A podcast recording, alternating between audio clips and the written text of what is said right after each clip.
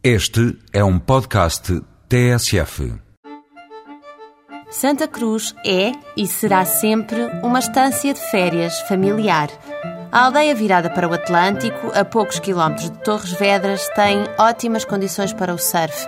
Tanto é que os campeonatos nacionais passam regularmente por lá.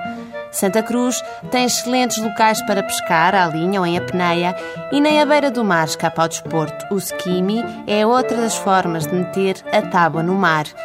A noite de Santa Cruz também não está nada mal. O Living Opera é a discoteca mais afamada da região e por esta altura vêem-se verdadeiras romarias às sextas e sábados à noite. Apesar de tudo isto, e durante a semana, Santa Cruz continua a ter a sua pacata vida de aldeia familiar.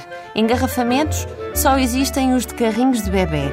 As razões são simples. Os alojamentos da aldeia recebem com gosto os mais pequenos. No Hotel Santa Cruz, por exemplo, não se cobra nem um cêntimo pelas camas de criança. Aos casais com filhos são normalmente oferecidos os quartos maiores no terceiro andar, sem que por isso se pague mais. O preço do balcão é igual para todos os quartos duplos, 80 euros em época alta. Nos restaurantes de Santa Cruz também não se torce o nariz aos mais novos, seja no Chez Bernard, onde se come um bom peixe, ou no italiano Via Paterna. As cadeiras de crianças são quase tantas quanto os pratos no menu.